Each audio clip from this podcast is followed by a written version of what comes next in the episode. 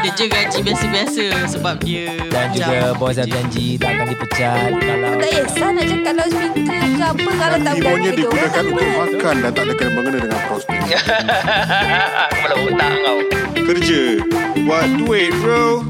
This is Naked at Work. Sumpah tak bogel Memang sumpah tak bogel Dan hello, hello, hello Bersama kami lagi di Naked at Work um, This is the second episode with Dr. Haziq Our special guest today I'm very, I feel very honoured That Dr. Haziq sudi datang to my last studio Ini malam tau This is already like what 9pm And we are still having this conversation in this podcast And it's uh, thank you once again, Dr. Haziq, for spending and giving your time, you know, unselfishly to us to learn uh, a lot. Uh, I wouldn't say uh, one thing or two is a lot. You're gonna learn tonight. Yeah. And uh, with Dr. Haziq uh, uh, again tonight is uh, Farhan. Uh, some of you have heard Farhan uh, the last two podcasts, I think. And also our own uh, Professor Dan. doa aku doa aku jadi profesor satu hari insyaallah in economics and finance insyaallah amin amin yeah so um, um again as you all know we will be talking about islamic finance again. And don't worry i know we have our scholar down here and the discussion is going to get heavy but we'll try to make it um, palatable and uh, simple enough for laymen to understand. The reason is that we are not trying to show off ilmu down here but what we are what we want to do is we want to share we want to create awareness about Islamic finance as easy as possible untuk layman tempat sana because kita faham ramai orang yang mungkin kurang faham about finance itself. Jangan cakap Islamic finance. That's another level altogether. So that's why we have with us Dr. Haziq, who is a scholar in Islamic finance. He has a PhD in Islamic finance from um, uh, what's the organisation again? INSIF. INSIF. Ya Allah, maafkan aku. Aku asyik lupa je. INSIF, you know, in Malaysia. And um, without further ado, orang pun tak nak dengar aku berceloteh banyak sangat ni. Islamic finance. Okay, Haziq. Don't mind me calling you Haziq je dah biasa. Yeah, call me Haziq though. Just call me Haziq. Um, when you t- when we talk about Islamic finance in the Singapore context, okay, how far are we? Can you share with us? Wow. To be perfectly honest, we are Yes, please be perfectly honest.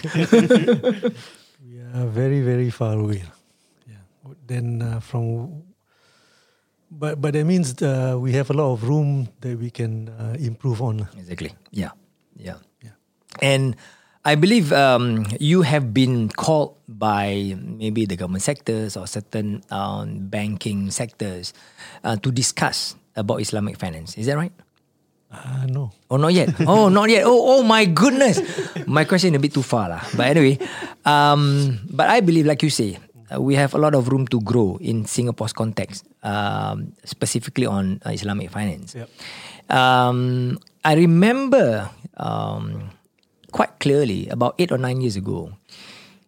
That time, Singapore and even the government uh, was um, talking about Islamic finance.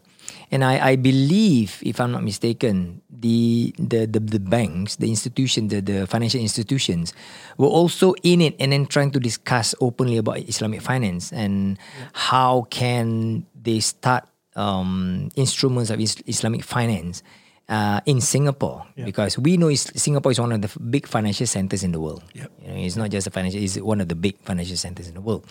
And uh, what happened then? We saw that it died out. Yeah. Maybe you can give us an insight, the reason to why that happened. Yeah. Um, I'm not really clear about what has happened and things like that because there was an Islamic Bank of Asia, Mm-hmm. um, and then uh, we also had a Takaful uh, Yeah. uh, that was trying to start, uh, you know, in, in those days, Yes. and then there's no more now. Yeah. Um, so I'm I'm not really clear what happened, but um, I think um, uh, if you were, uh, you know, to to analyze the maybe just to to give a simple um, analysis on the situation, maybe um, if Islamic finance was uh, marketed as um, an alternative uh, financial system Mm-hmm. um, that uh, you know so, sort of like gives competition to the conventional finance system. So that means it has its own financial instruments and financial products Exactly. uh, that is supposed to compete with the existing banks. Yeah. Um, but it is a um, it is a financial system that is meant to serve everyone, not only Muslims. Then I think we would have um, a bigger shot uh, of surviving, uh, because um, the reality is um, the Muslim population in in Singapore is very small. So um, it's very difficult for people to come into a very small market and and make it work. The challenge then will be to influence the non-Muslim uh, consumer Yeah, to adopt to Islamic finance, right? yeah. So, in your own opinion, what do you think um, should be the steps taken uh, to make Islamic finance at least bud dulu lah? Yeah. You know, plant the seed properly in Singapore's context. What should what should have what should have been done, or what should we do now? Okay, interestingly enough, uh, more than 50% of the Islamic banking consumers are actually non-Muslims in Malaysia. Exactly, I heard about that. You know, and I heard about the there's quite a number of non-Muslim who prefer the Islamic banking system Yeah. compared to conventional. Yeah. I mean, we understand why lah. Yeah. You know, so why then it, it cannot be incorporated in in uh, Singapore, knowing that Singapore is majority non-Muslim. Yeah. Um, there are few key structural changes that need to happen. Mm-hmm. Uh, but this one is a decision for the Singapore government. Is Of course, of course. We're just discussing. We're it is just our own opinion. Yeah. We are not suggesting anything. Yeah, it's just discussion only. Yeah. So um, for Malaysia, they are a dual banking system. Mm. So they can, you know, it's uh, regulated uh, regulated uh, by uh, Bank Negara, the central bank, Mm. uh, according to the two different financial systems. Mm. Uh, they have their own set of laws and all this, but um, you know, um, ultimately the they have their own uh, separate framework, but uh, a lot of it actually overlaps. Right. so for right. Singapore, um, it's a single um, banking system. yeah. Um, so uh, we may choose to um, follow the dual banking system, which uh, not only Malaysia is the o- only country that's doing this. There's there's few other countries that we can uh, learn from or, or tap data from. Does Indonesia has that dual banking system also?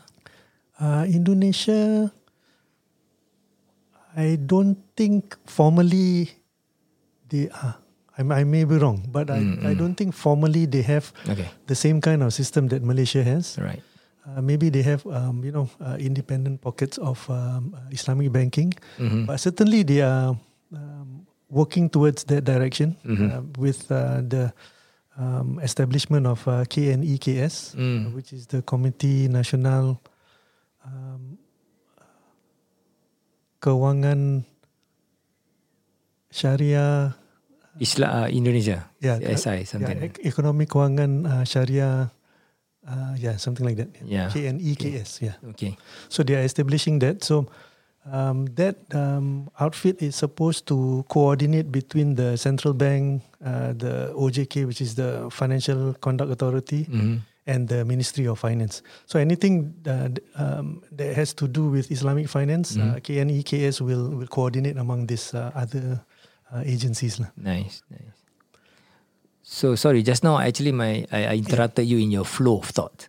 So the the initial question was about um, what are the steps that we could have taken in Yeah. Singapore Yeah. to develop that. Yeah. So we, we could move towards the dual banking system. Um, or if we don't want to, we can, um, I guess, um, if we want to uh, make the least change, eh, Mhm.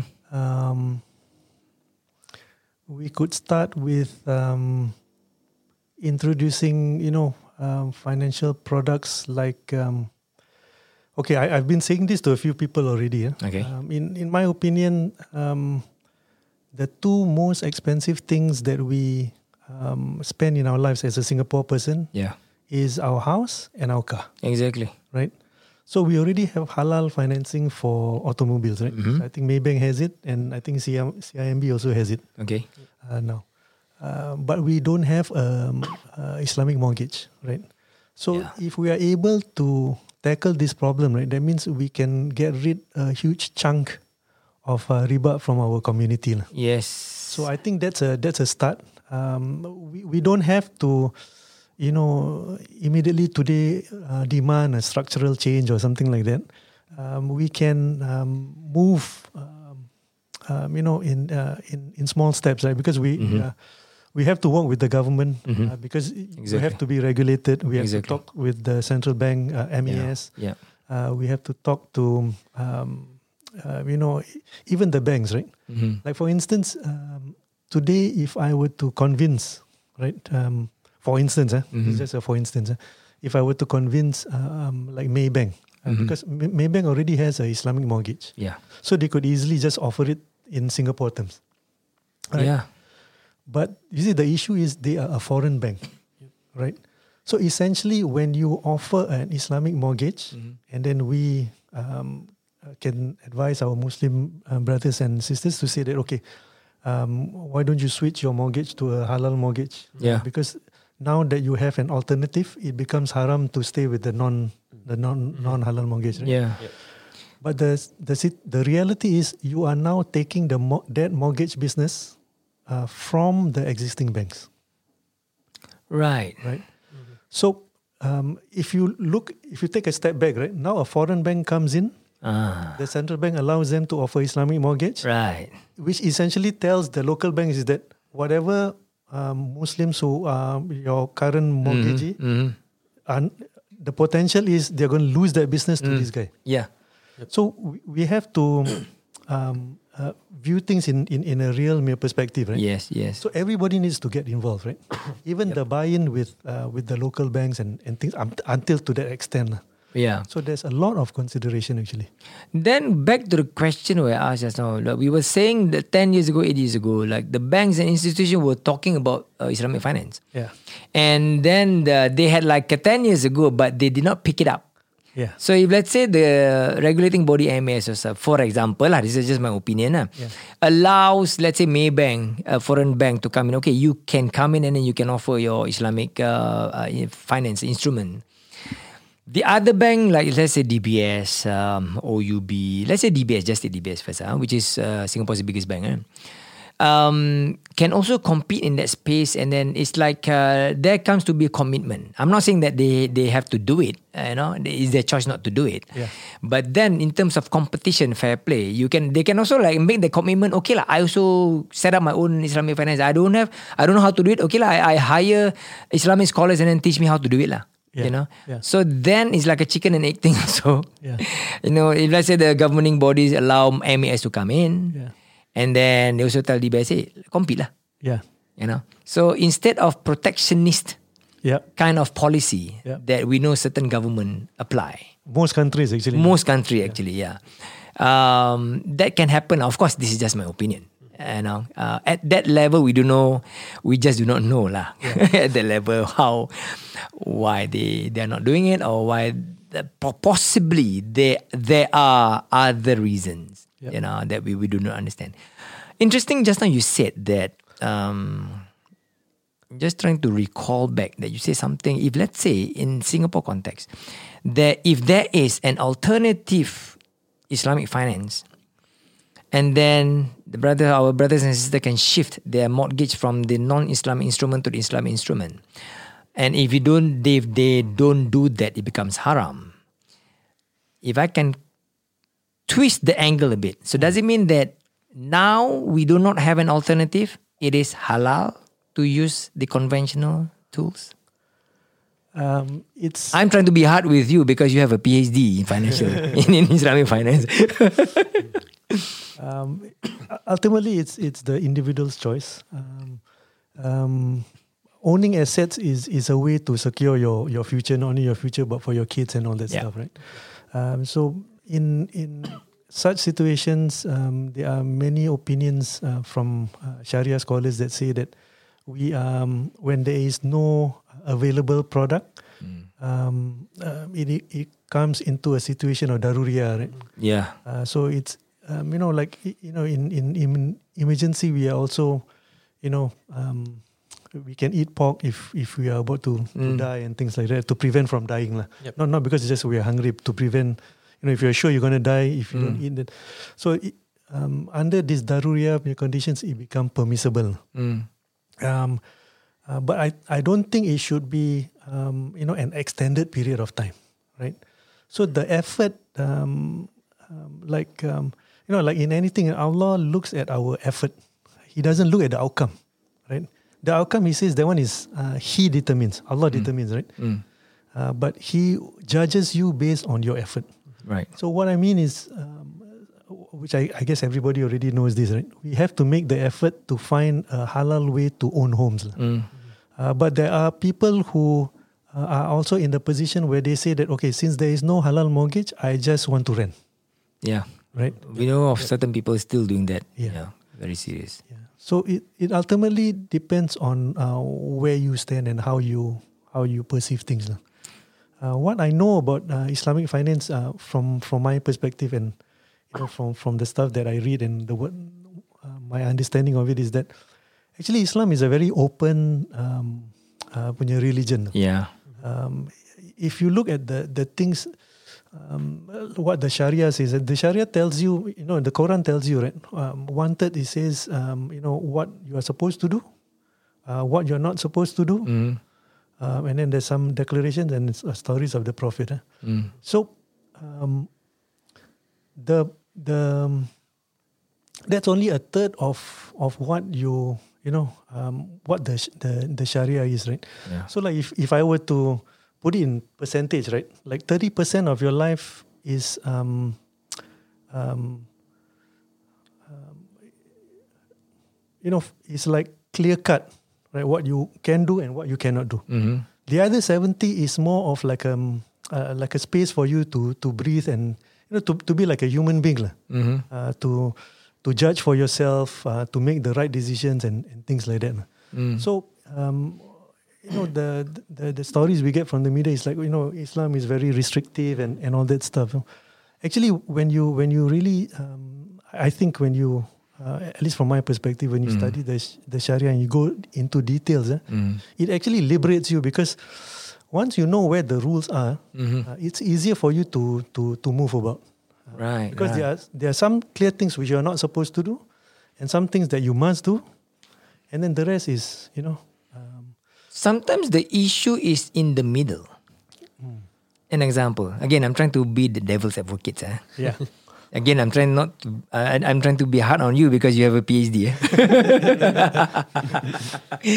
okay, like something in the middle, right? Uh, and we were talking about, let's say, um, the mortgage uh, Islamic uh, uh, instrument for mortgage, which is um, not available in, in Singapore. And uh, we know there's a fatwa in MUIS. Correct me if I'm wrong, eh, guys. Uh, that said that in Singapore's context, it is permissible to use a loan to buy a house because you need a, a roof over your head, uh, and that is under the uh, daruriyah uh, condition. Yep. And I'm just trying to be. Uh, um, I know some people may not like it. Um, we are talking about people upgrading houses. Yeah. People going to okay, I got some extra money now. I'm earning a lot more. I'm earning 10,000, 15,000 a month uh, salary, so I can afford a bigger mortgage. I, I want to upgrade my house to a landed property, for example. Okay. So that is the middle um, a segment that I was, was talking about. So um, people can say, yeah, the fatwa in Muis say to buy a house is okay, it's permissible. I'm still looking for a better roof over my head. Uh, but then some people may argue that, but your condition is not a daruriyah punya condition, you know. So where do you stand in this? I, I told you it's going to be hard. Yeah. um, for me, it, you know, it, it, it really depends on the in the in on the individual. Um, you know, you you make your own decisions. You know, you make your bed and you sleep in it, right? Mm-mm, mm-mm. So um, if um, the the funny thing is, um, you know, when it comes to food and drink, eh, we are very clear, tau, Yeah. right? Ni halal ke tidak? No, no halal Yes. sign apa? Wah, we will skip, right? Yeah. Food and drink, we are very clear. Yeah. But when it comes to investment, when it comes to financing, eh, Yep. uh, we don't see it as clear cut um, as that. lah. Uh, so I, I know where you're coming from Mm-mm. uh, because you, you you see it as clear cut already. right? Mm-mm, mm-mm. Uh, but for those who who don't, um, you know, they they will they will always justify their their position and things. like that. Exactly. Exactly. Yeah. So I, mm, I think it's not for me to say where they should choose. You know, it's it's just where where they are at uh, in their lifetime. Like for instance, I give you an example, personal punya punya experience uh, myself. Eh. You know, before uh, I went to Hajj, I was a smoker lah. I've been smoking since uh, since I was 16 lah. Sama lah. Yeah, yeah prepare, prepare, prepare But I quit already, I quit already. Kononnya prepare for level is a rokok. exactly. So I was smoking until uh, until I, I remember I quit on 8th of October uh, 2013 because I went to Hajj 5th of October 2013. Masya Allah, you remember the exact date? Yeah. so three days kat uh, Tanah Sushi, uh, Tanah Suci I I I apa ni I, I stopped smoking. Alhamdulillah. So but before that right, um, you know I have so many people approach me right, even my own daughter kan, you know, you know don't smoke. You know this is bad for you. It's a waste of um, um, you know money and all that stuff. Yeah. Although it's officially macro lah, right? So I'm always holding on to the macro punya punya Yeah. punya stance right Yeah, to justify my my smoking punya Yeah. behavior lah. yeah. Uh, but after I stopped smoking, right, you know, now you look at all the yellow box, and then when people in the rain uh, because they can't smoke indoors, they have to smoke outdoors. Right?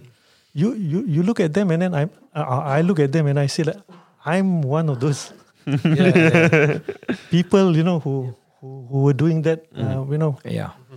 So it just depends on where you are at, lah. right? So it's, it's not really for me to to tell them because I can tell them the rules Yeah. and but the decision is ultimately uh, up to them lah, because I can't make that decision for them. That's one thing I respect to about you, Lazik. I must apologize. Uh, I, I purposely was being hard on you. Um, because of course this is just a podcast. I also want to hear, get rating kan. Cik, rating je. but anyway. um, okay. Um, enough of me asking question. I want Dan, I want to introduce, uh, not say introduce lah. I want Dan to come into the picture. Now, Dan, you being a 22 year old undergraduate from SMU who who who's studying um, both economics and finance, uh, which we really respect that, you know. And uh, I understand that you have a lot of question for Dr. Haziq. I before that, I will have a question uh, for you. Okay. At this young age, what makes you really keen to know about Islamic finance? I guess for me, why I wanted to to learn about Islamic finance was similar to why Dr. Haziq uh, learned Islamic finance. He wasn't satisfied with, with the system, and like the more I learn about conventional economics and and how uh, how it's structured, right, I realized there's a lot of flaws in it that that that people try to overlook. Like for example, like when you when, when people talk about uh, rational behavior or like uh, there, there, there's so many things that that's so wrong with with with it because in in in actuality like most of economic theory really doesn't really hold because we are expected to behave in one manner that, that you know everyone's supposed to be the same like that. But really we, we, are, we are not machines you know. We, we all have our own uh, perspective. We all have our own uh, minds. We, we don't behave in the same manner. What might what you might think is right i might think is wrong you know is there's there's no one clear cut and and that's kind of why i wanted to to, to see what are the alternatives available to to uh, conventional or classical economics uh. yeah and one of it was uh, islamic finance yeah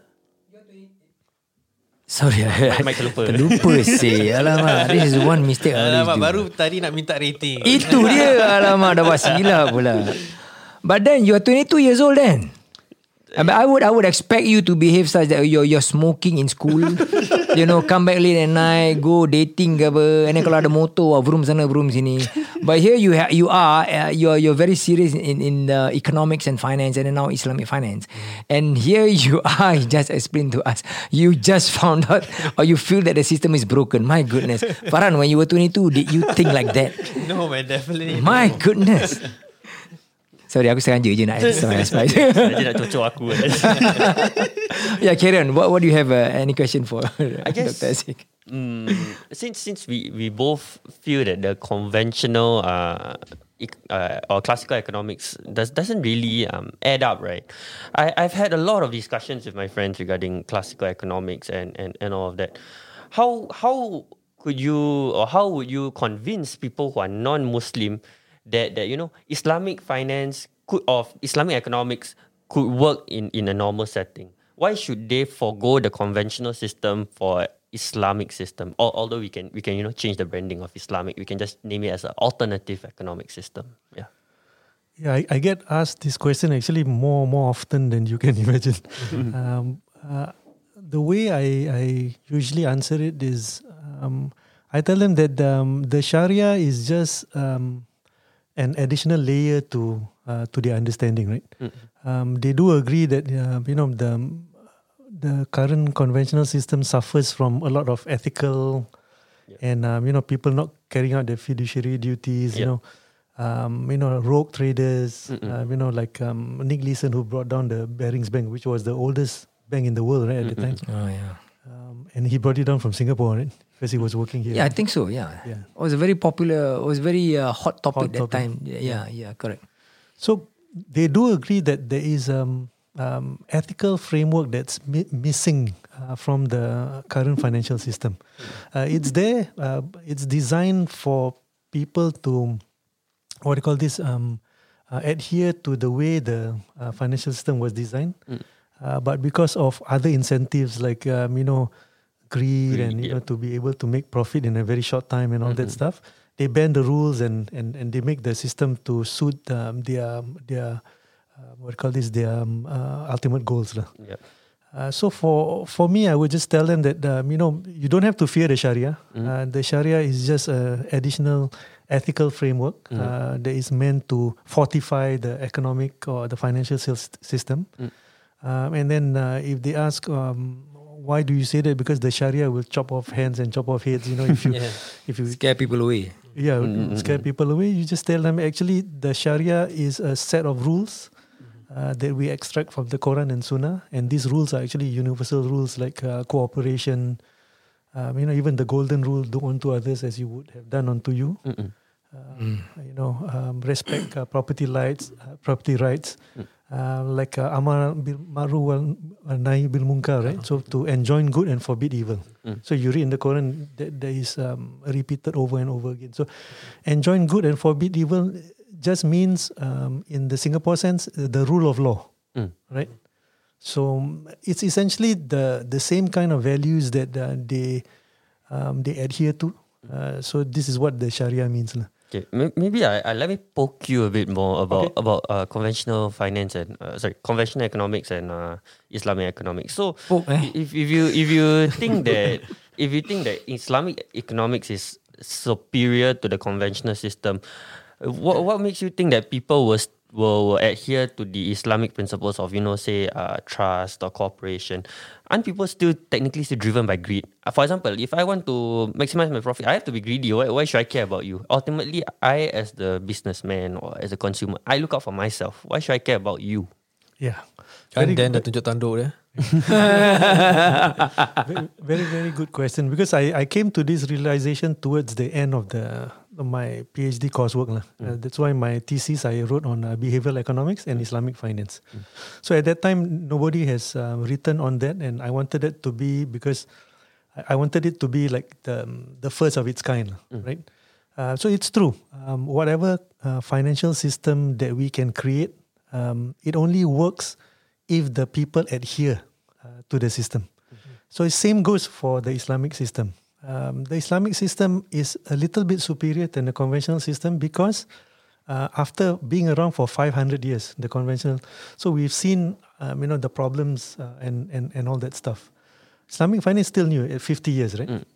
Um, so we are in the space where we can um, rectify or learn from all those um, uh, you know uh, brokenness that we can come up with a system that um, everybody can agree on that will be uh, that will provide a better framework for our financial transactions and you know economic development. But having said that ultimately it always goes down to the individual right? So that's why when you read the quran and you know allah and his rasul always tells you um, always focuses on the individual always on yourself right? I- I- you know even um, even um, especially on yourself right? Yes to be good to your neighbors you know to hold your mother in high regard and all that stuff but most of the um, uh, teachings are directed to the individual right so that you become a rule compliant person Mm. right? A rule compliant person. So a fully rule compliant person is what we call um, um, a mutakin, a person with taqwa, right? Mm-mm. So that means he's fully rule compliant. That means a taqwa person uh, um, obeys the rules twenty four seven, right? Whether it's possible or not, uh, wallahu alam, right? But this is the model that we are um, encouraged to um, to to model after. So um, whatever system that we can create for ourselves, right? We have to understand that we are human beings, right? Even our understanding of the Sharia is an imperfect understanding of the Sharia. So that's why it's called the fiqh, right? So that's the difference between the fiqh and the Sharia. The fiqh is human beings' imperfect understanding, no matter how smart our scholars were or we are and or how we think we are, it's still um, an imperfect understanding of the Sharia. Sharia is the divine rules. What Allah uh, says, right? His kalam, right? What, his speech, right? What He's telling us to do, right? What we understand of what He's telling us to do uh, is still an imperfect understanding because of our nature. Yeah. We, we are not like an angel. we are not like, um, you know, l- like like Rasulullah sallallahu. He, he was the he was the perfect human being, right? He was divinely in, inspired, right? Uh, so, with our fallibilities, right? Um, um, we we can only try to achieve um, what we think uh, he wants us to do, uh, because um, what he's telling us to do is like um, you know when you buy a refrigerator or you buy a, a microwave, right? It always comes with a manual, right? Yeah, yeah. So the manual will tell you how to optimize the fridge or the mm-hmm, uh, mm-hmm. the microwave, right? Maybe we just use the microwave just to heat our drinks or food or whatever, Yeah. right? Mm-hmm. But actually, you can There's so many more uh, functions. so many more functions, right? Yeah. So the Quran, along with the three other books that came before it, right, were just manuals to teach us to optimize our life, right? So in in the end, he he just wants to tell us to live um, the best life that we can. It's just that you know because we don't follow the books, right? We don't follow the the manual. We we sort of like mess a lot of things up, lah. and then we try to fix it, and then we we mess it up even more, and and it goes like that, right? So you always have to go back to the manual because the manual tells you in a simple way, right? Just do it this way, press this button, which buttons, and then you it will achieve the it will give you the the best outcome. Mm. Okay, then okay. Since you say we should follow this uh, the, the manual or what the, the Quran says, isn't there any uh, what what makes what separates that from conventional economics that assumes that we are all acting rationally? In this case, you're acting in accordance to the Quran, and but the conventional economics uh, says that we adhere to the, to the normal rational behavior. What, what what what would then be the difference? We are just adhering to slightly different principles, but in a sense, mostly similar in in, in that sense. Okay, maybe I give you an example. Eh? Mm. Okay, we look at Nick Leeson since we, we mentioned his name. eh. Sorry to make him look so bad. eh. so when when how he brought down the Barings Bank was um, he uh, stayed late at night and then he decided to make a few million dollars or I don't know how much money he wanted to make by borrowing money from the bank that he works for to make a bet on a certain position. Okay. Because in his mind, if uh, that this bet is going to win, he's just going to put back the money that he borrowed and then keep the profit. Yep. So what happened was he made the bet. It didn't go the way he planned it to be, right? So he lost. Yep. So this um, rationality axiom in the neoclassical economics, right? Um, if we were to follow that theory, the rational human being would stop there, Mm. right? Yep. But in reality, human beings will want to cover their Cover the- mistakes, yep. right? So instead of being a rational economic man, Nick Leeson now is behaving as an irrational economic man, which is contrary to what neoclassical economics um, Tells uh, us. the- the- theory tells us, right? So what he does is he makes an even bigger bet, so that if he wins, he will cover both holes Yep. and still have profit for himself. Yep. So what happens in the second bet? He lost. ah. He lose again. so he keeps on betting until he br- brings down the, The entire bank. entire bank. So this is uh, a simple uh, explanation to uh, why an inaccurate theory uh, will cause a lot of problems, right? So I, I think there's um, there was a question in, in the SMU talk, um, I think a, a few weeks ago, um, um, which which I felt was coming, but it didn't come because it was an hour and then people stopped, right? Um, oh, actually, somebody asked, uh, but I didn't have time because that was the last question. I, di- I didn't have time to fully answer that question. So the question was like, if the interest-based system, which is the conventional system, right? Yep. yep. if riba is so bad, usury is so bad, why is the system the leading system that we adhere Yep. to today? Yep. Right? Wh- wh- Why is the non-interest um, system, which is supposed to be better, is now trying to fight its way to the to the podium to, to be the the To be the alternative? big right? dog. Yep. Okay. So first we to, we have to see the wisdom as to why Allah has, um, has um, made um, what do you call this uh, riba uh, haram. eh? So in in in in Baqarah, right, it says that um, you know we have made um, um, you know uh, uh, uh, there's there's good in uh, riba and hamar, which is alcohol, uh, but the bad far outweighs the good. Right, that's why it, it becomes haram. And then there's there's another verse that says that Allah and His Rasul will go to war with you if you deal with uh, riba. So this is how bad the the um, the prohibition on riba is. eh?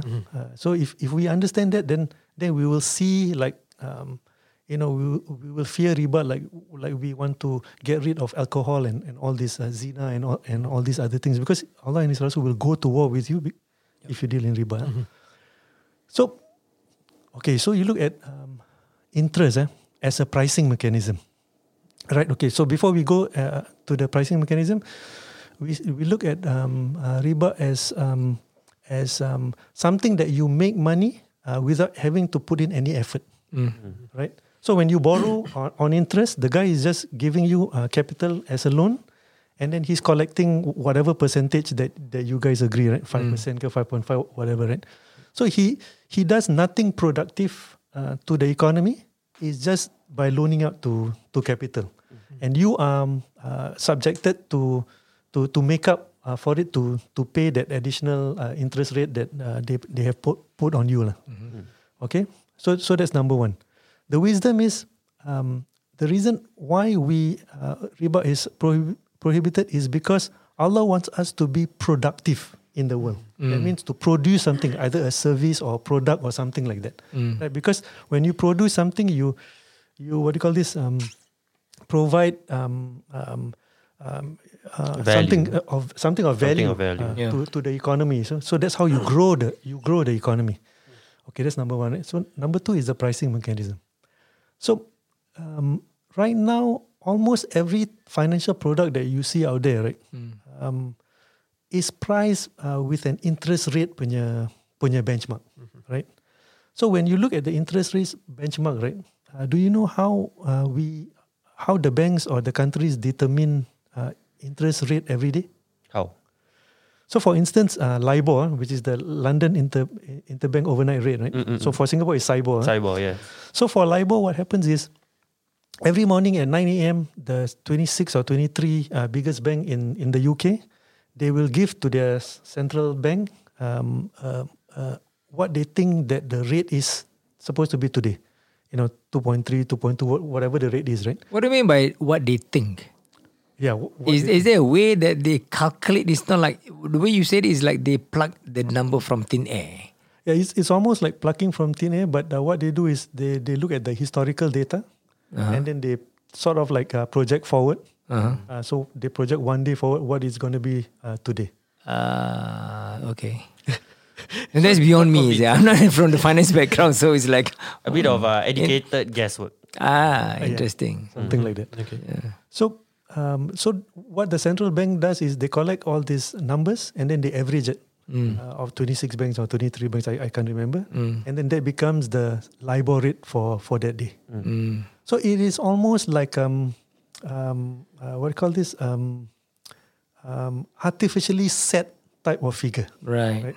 For us, um, when we look at our hadith, eh, um, you know, um, uh, someone wanted to exchange um, um, good dates with a lower grade of dates. Yeah. In Rasulullah Yeah, time. You I heard of this hadith, right? Bilal, I remember this very clearly. So Bilal, uh, one day was very happy that Rasulullah Sallallahu Alaihi Wasallam wanted to visit him to his in his house. Yeah. So he he he, he felt bad because he had uh, some low quality dates. Then he went to the market uh, to one trader. Uh, uh, Farhan, correct me if I'm wrong. Eh? Um, and uh, he asked the trader, okay, I want your date because there's a superior kind of date. And then the trader said, okay, then um, one portion of my date will equate to your two portion of your date. So they exchanged that. And then when um, Rasulullah Wasallam came to uh, Bilal's house, and Bilal served Rasulullah with the, the best dates that he got from the trader, and Rasulullah Wasallam knows that, hey Bilal, you cannot afford this, right? Something like that, you know. And Bilal said, oh, uh, I feel so honored that you want to come to my house. And then what I did was I went to the market and to get the better dates to serve you. So I exchanged two portion of my date with one portion of the good deed. And Rasulullah Sallallahu Alaihi Wasallam was very angry. He said, Bilal, this is the essence of riba. If I'm not mistaken. So that's that's what that's what I remember very clearly. So from the had, from the hadith uh, that, uh, that that you mentioned, um, what Rasulullah was trying to teach us was that um, you cannot exchange one to one like that, right? So what you are supposed to do is to go to the market uh, to get the value uh, for your dates on that day, uh, and then buy the the better dates, right? Don't exchange uh, directly, right? So what he's what Rasulullah Sallallahu Alaihi Wasallam was trying to tell us was, you let the market set the rate because that's the most accurate rate. Instead of a fixed and artificially set rate like the interest rate. Oh, now I understand the hadith. Baru I knew the story, but I did not know the lesson behind it. So why uh, and we call this mispricing, right? Because when other financial products you you you price it against a interest rate benchmark, Yep. because this is inaccurate, the inaccuracy start to um, um, call- Accumulate. uh, acc- accumulate or Yep. re- reverberate through the system, right? Yep. So this phenomenon is what we call as mispricing. right. So when you have mispricing, it means that the allocation of financial resources now becomes a problem, right? Because to have a most optimum or efficient economy, um, it that means the allocation of all resources has to be the most, Most efficient, efficient, and, yep. and you understand economics. Yeah, yeah. So from mispricing, it will cause a, a problem. So when you look at um, the the size of the economy, right? When you start to um, put together all this mispricing, um, it can amount to quite a lot. And this um, amount of misallocated resources could have been um, Better used. uh. better coordinated to for you know for the poor for Yep. development projects or other things. Mm-mm. So this is the other wisdom uh, as to why uh, this riba is is such a huge um, um, issue uh, for us. lah. But having said that, there's also a hadith that says that in the end of this, which which which nobody denies, we are in the end of Yep. this. eh, Uh, the riba is uh, so prevalent, is almost like dust on our clothes. Masya Yep. Even though you want to try to prevent it, you still get the uh, apa ni? Uh, Specs. ah, specks of- Serpihan dia yeah, semua serpihan, yeah, Yeah. serpihan dia.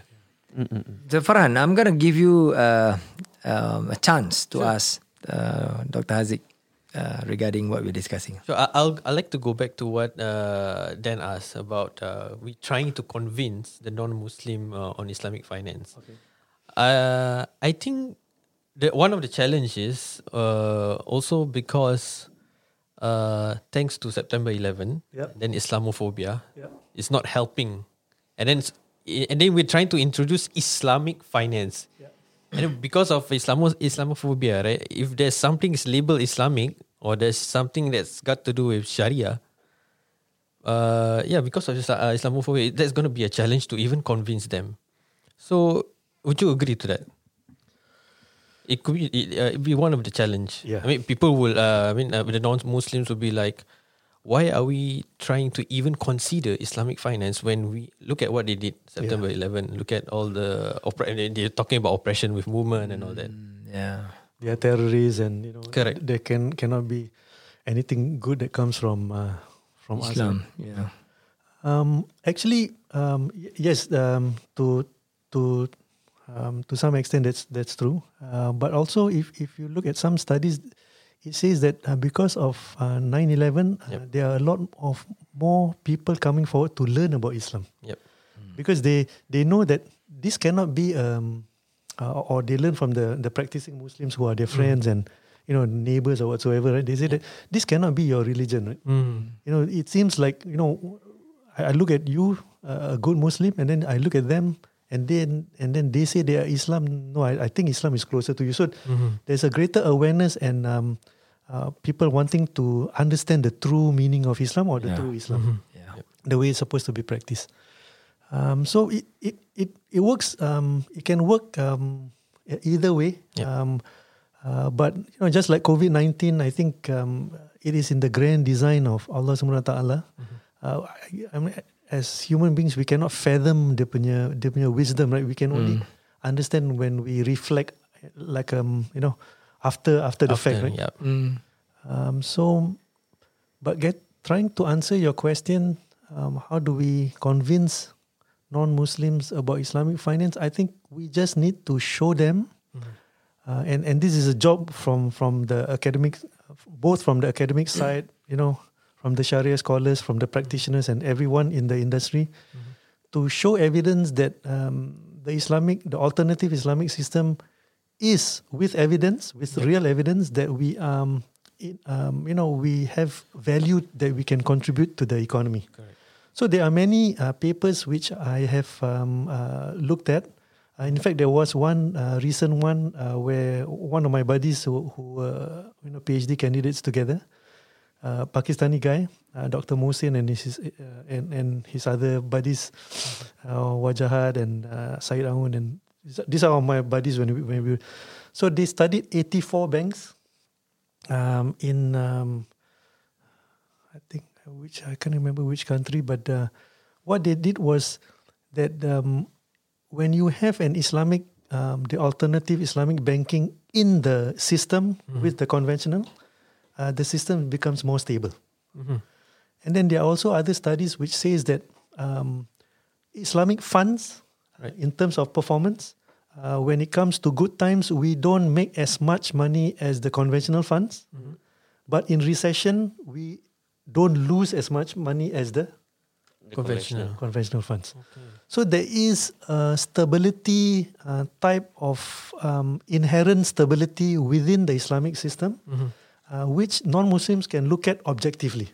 Right. Right. So basically, this study is like a simulation of Yes. uh, the economics if uh, Islamic finance is adopted. Yeah. So they did a statistical statistical analysis on the Z score of banks and all that stuff. Nice, nice. Okay. Uh, I'll go back to the Singapore context, right? Uh, uh, when uh, apa ni, uh, Abang Usman was uh, starting off with uh, why uh, it doesn't kick off. Uh, Islamic finance yeah. doesn't kick off in Singapore. Yeah.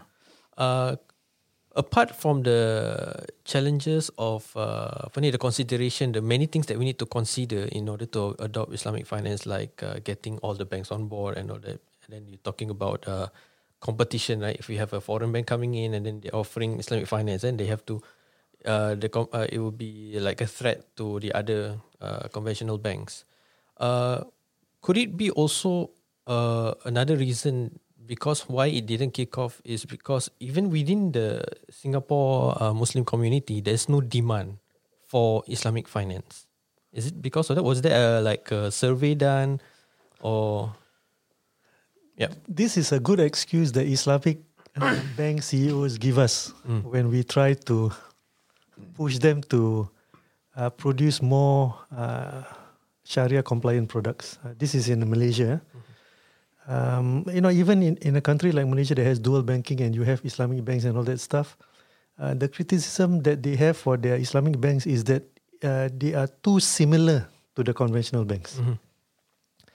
So I think the the problem with that is, um, um, you know, when you hire people, Muslims who were from a conventional system, and then you put them uh, by virtue of them being Muslims into an Islamic bank and ask them to run them the way uh, they think they're supposed to run, right? So the conventional system is such a strong imprint in their minds that they will just replicate and then just wrap it with um, Islamic contract uh, to make it Islamic.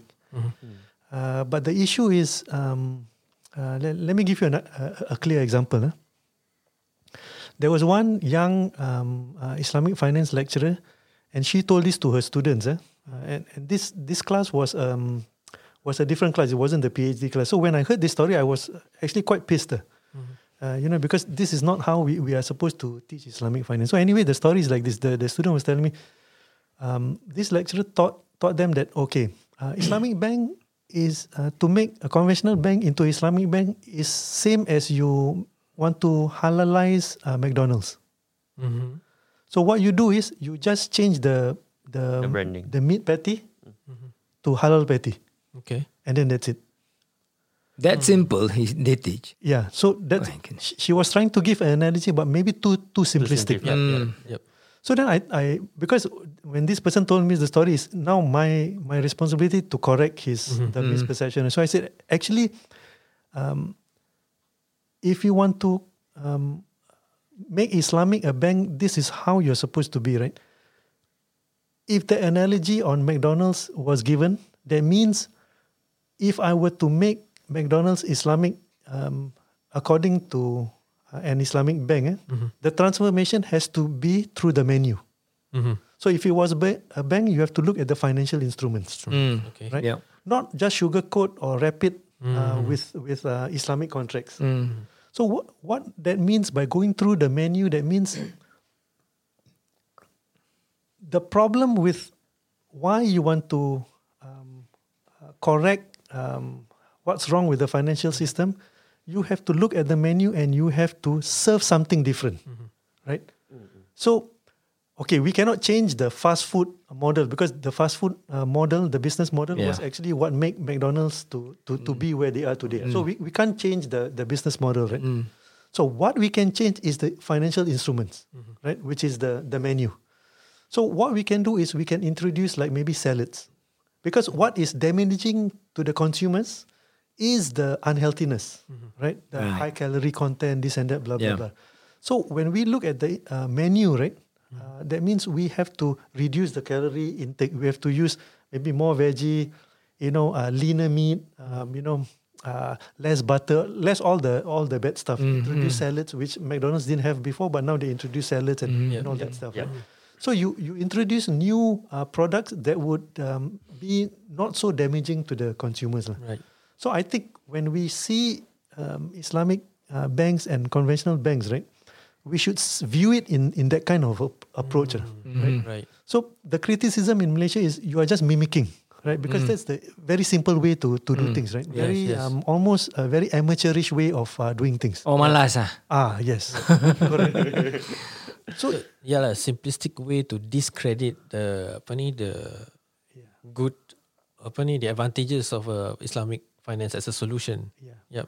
So you don't even with the statistical analysis that my, my buddies did, right? It does show that it's a little bit more stable, but it doesn't show the full um, what do you call this? Um, the full uh, potential of Islamic finance. Right? Do you see the problem being commitment giving?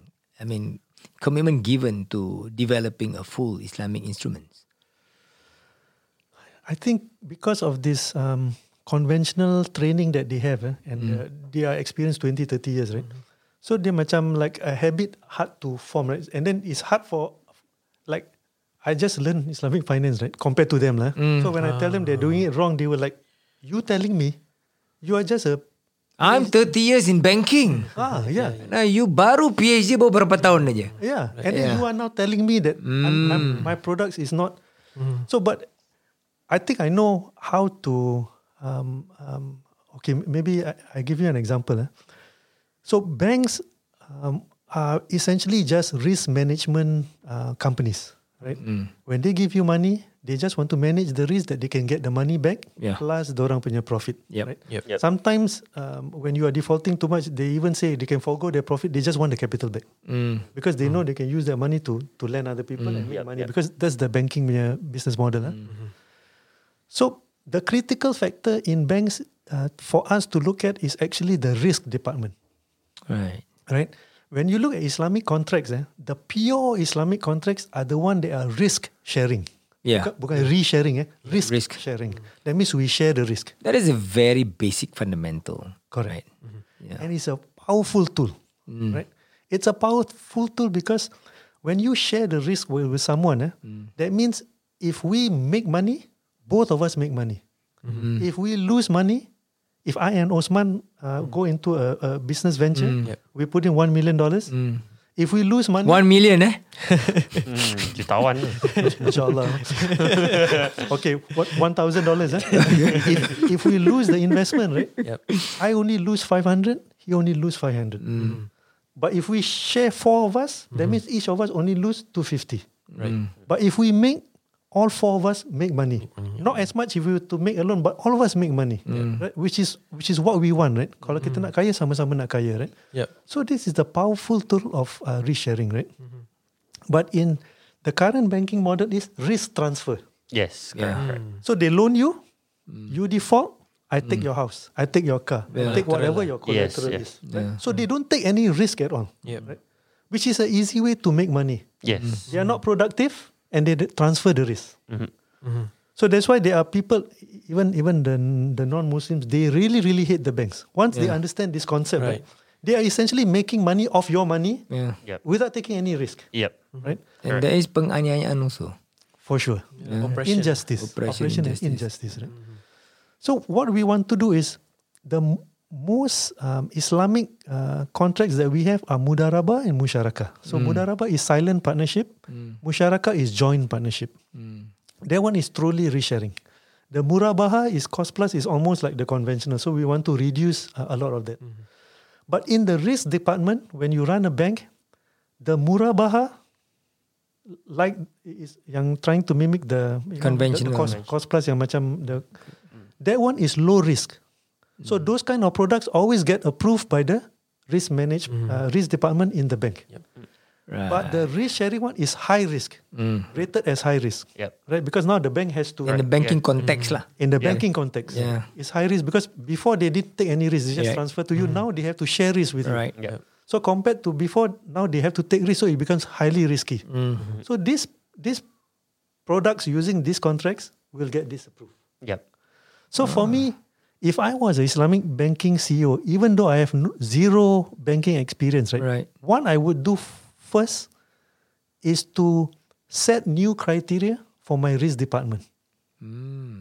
Because you see, yeah, um, as in any finance or economics person knows this, right? The rule of thumb is low risk, High Maximum return. low return, high risk, high return, right? Hmm. Hmm. So for the bank to be, if you want to become really profitable, that means you have to hit, take Higher risk. higher risk. So that means you have to push out more of the Higher risk. uh, Islamic contracts, right? The risk sharing contract. So of course, um, you know when you can make more, but there's also a possibility that you will lose a lot. Yeah. But I've we've already mentioned that in the Islamic punya system, right, it is inherently supposed fundamentally supposed to be more stable than the conventional, right? So I would recommend uh, and advise that if you want to really run a pure Islamic banking model, we have to make adjustments in the risk department and set them um, new criteria, which is different from the conventional, Conventional. banking. This this is from what I study and what I understand. But that could mean a lot of work for banks because it's like you got to uproot whatever that you have built over like what hundreds of years of conventional banking. And then you mentioned like uh, Islamic banking is like 50 years. But I believe it is more than that lah. Yeah, remember Ottoman Empire? And uh, when we we watched the uh, Netflix movie uh, Osman and the what, what was before Osman? I remember that. Ertugrul. Uh, uh, Aturul, yeah, Aturul. So Aturul fought so hard to, de- to to to develop the Islamic uh, um economy. Yep. you know, and they ruled for hundreds of years. You know, before the the downfall, and then uh, after that we saw the rise of the conventional finance, and then the um, development of new instruments within the conventional financing system. You know, then you have the prime mortgage, subprime, the sub subprime, whatever. All these are all the instruments that are, are created by mankind. Uh, I think I believe, um, uh, from pure greed and and and so on and so forth. And and um, when you talk about the financial punya um, industry, um, the banks and the central banks controlling the whole thing, and then it's like uh, cash. We we we are we are running on a IOU system. Yep. You know, so it is it is very detrimental, but a lot of people are ignorant of that. You know, so um, it has been a very interesting discussion, gentlemen. Uh, it's deep. Uh, I must attest. I must um, uh, admit that uh, certain parts I was lost. because I was not trained in finance, um, but uh, somehow I do get the gist of it. And um, uh, correct me if I'm wrong. Um, in Singapore, in the context of Singapore, like you said earlier, uh, Dr. Haziq, we are very, very, very far away from having um, at least the baby steps of Islamic finance. Not talking about a, fin- uh, a full-fledged Islamic, Islamic finance uh, system, uh, but we are uh, very far away from even the baby steps of, of development, um, which um, I hope that we, in the near future, uh, there will be more um, asatiza um, trained. I hope from Al Azhar and so on and so forth, and more scholars like yourself, you know, um, with Islamic finance come together and, and work together better with the government um, bodies and also institutions. Um, perhaps Malaysia uh, at this point is is making progress. Uh, compared to what, what you have di- just uh, shared with us, um, that some bank CEOs find it difficult to change and all that. So hopefully, in by maybe in ten years' time, uh, we can develop um, at least a fresh, um, better starting point where we can spread and and and grow further this Islamic um, um, finance system. At least, like you say, um, the now we have the uh, car financing uh, instrument and then the mortgage instrument, which is these two very fundamental, uh, mostly used instrument for us uh, Malay Muslim uh, Muslim in in Singapore. So I hope we can get there in the very near future. Yeah. Because I think for the longest of time, uh, we do not have an alternative for us Muslim in Singapore, and we at a very personal level in so many people, uh, so many Muslims among Singapore, we always dabble with this question: Am I doing the right thing? What will be my um, apa ni um, um, siksa if there is any in the akhirah? Yep. Because um, riba is like the third high, uh, number three, uh, the top three punya sins, right? Right. Um, in Islam, so there is a lot of things that we are afraid of. And we need a lot of clarification, at least from our uh, most mainly, mainly from our mufti, from Mu- from Muiz, uh, being the uh, Islamic body, the the ruling Islamic body for for Singapore, uh, to make our life easier to live in Singapore. So I think at a personal level, we all experience this, and we really hope that we can get to that point where we can sleep better at night, inshallah. You know, so Yeah, I think it's uh, if I can. Uh, sure, sure, yes, yes. I think we have. I think for Singapore, and then Mm. we have MUIS. I think we have already be, have been very efficient in Mm. determining uh, halal haram of food. You know, we are very, you know, even Mm. Yes. within the community, we are very strict. You know, even Yes. if there's a apa, mispractice of a Yes. restaurant or Yes. there's no uh, halal cert, people will voice out. Exactly. So we are very, in a sense, matured, very uh, concerned about halalness of food, eating establishment. So I think it should be the same for no in, uh, in Yeah. terms of finance, in terms of our Yeah. ni, uh, halalness in uh, transaction, Yeah. in, uh, uh, uh, yeah, basically in our mortgage, in our uh, car financing. So it should be the same lah. We are very uh, strict in uh, halal food establishment. Also, same thing. We should have that same. Uh, commitment level Commi- to oh, yes. achieve to that level you know and and talking about riba it is uh, even a higher degree of um, uh, dosa Mm-hmm. compared to let's say food if, if i may use a very simple Yeah, comparison, comparison, yeah. you know so yeah um gentlemen before we close are there any uh, last words uh, you want to share then Mm, I guess uh, be open. I guess for when for those uh, non-Muslims, if if there are any listening, uh, if if you want to learn more about why what are, or other alternatives to to finance, consider trying to learn about uh, Islamic finance or alternative finance uh, because you know like uh, if we if we live within our closed shell of uh, just what what we have right now, we will never progress and. It's important that we open our minds to different opportunities and options available, and one of it is possibly Islamic finance. Yeah. Nice, nice. Farhan, what about you? I think lately has been more evident that there is apa ni failure in capitalism. So I mean uh, with that, I think uh, the next best thing, uh, the, the, the next closest solution would be Islamic finance that you have to be open with. Right. Look at it, see. I mean like there are already like uh, when Dr. Haziq mentioned there are already studies done on it to simulate how it turns out if Islamic finance is being adopted. So yeah, that's uh, I mean that's the solution, uh, the next closest solution that we have. Beautiful.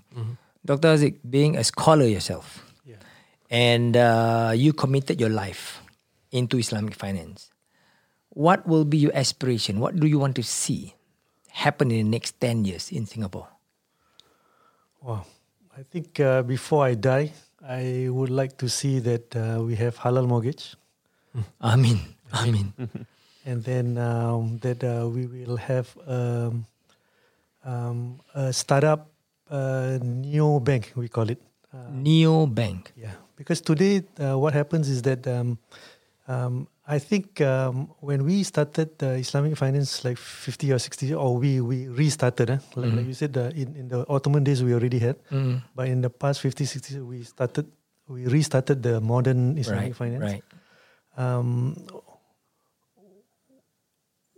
if I if I had been um, in that space, I would uh, probably suggest that we view uh, ourselves as a startup. That means we want to disrupt the current financial system, which is actually now being disrupted by the fintech companies, right? So we can, if we want to create an Islamic bank, I think the fastest way would be to build what we call a neo bank.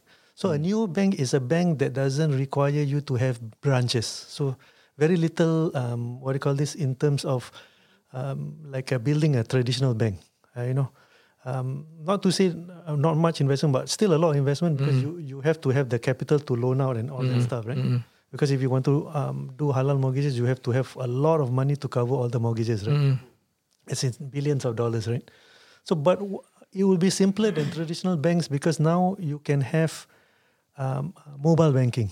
That means um, we have banks like Revolut and all these um, new fin- um, challenger banks that's in Europe and all that stuff.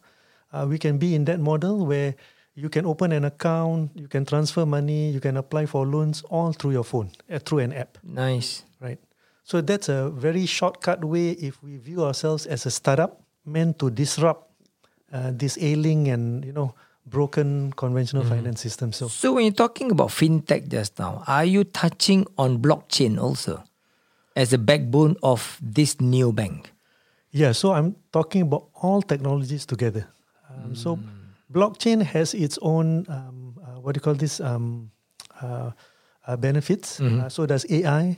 Uh, so does IoT. So does quantum computing. So does all these other things, right? So blockchain can be used as a registry database. It's, Right. it's immu- immutable, tamper-proof. So you can use it for maybe KYC or onboarding new uh, customers. and- What's KYC? Sorry, I'm pardon my ignorance. Know your customer. Yeah. Is that right? Yeah. Oh, know your customer. I see. I uh, see. when the bank does uh, due diligence on you before they they Right, give you right. uh, approve your account and right. So you look at technology as being our strong tool to bring forth Islamic finance and will make it easier yes for us to leap forward about having this system on in place. Nice, very beautiful. Thank you once again, uh, Dr. Haziq, for uh, unselfishly uh, sharing with us your knowledge and, and uh, setting us in a clear path about um, Islamic finance. Thank you, Dan, for your questions, and thank you, Farhan, for your contributions. And thank you, listeners out there, for listening to us. Uh, this is a heavy topic, yes, I understand, but it is good also to learn about Islamic finance uh, because it's going to apply in our lives, on in our daily lives, especially as Muslims, and especially as Muslims in Singapore. So we'll see you again in our next episode of Naked at Work. Good night and bye bye. Dia je gaji biasa-biasa Sebab dia Dan juga bos dah janji tak akan dipecat kalau Tak kisah nak cakap laut pintu ke apa Kalau tak berani Ibunya digunakan untuk makan dan tak ada kena-mengena dengan prospek. Kepala otak kau Kerja. Buat duit, bro. This is Naked at Work. Sumpah tak bogel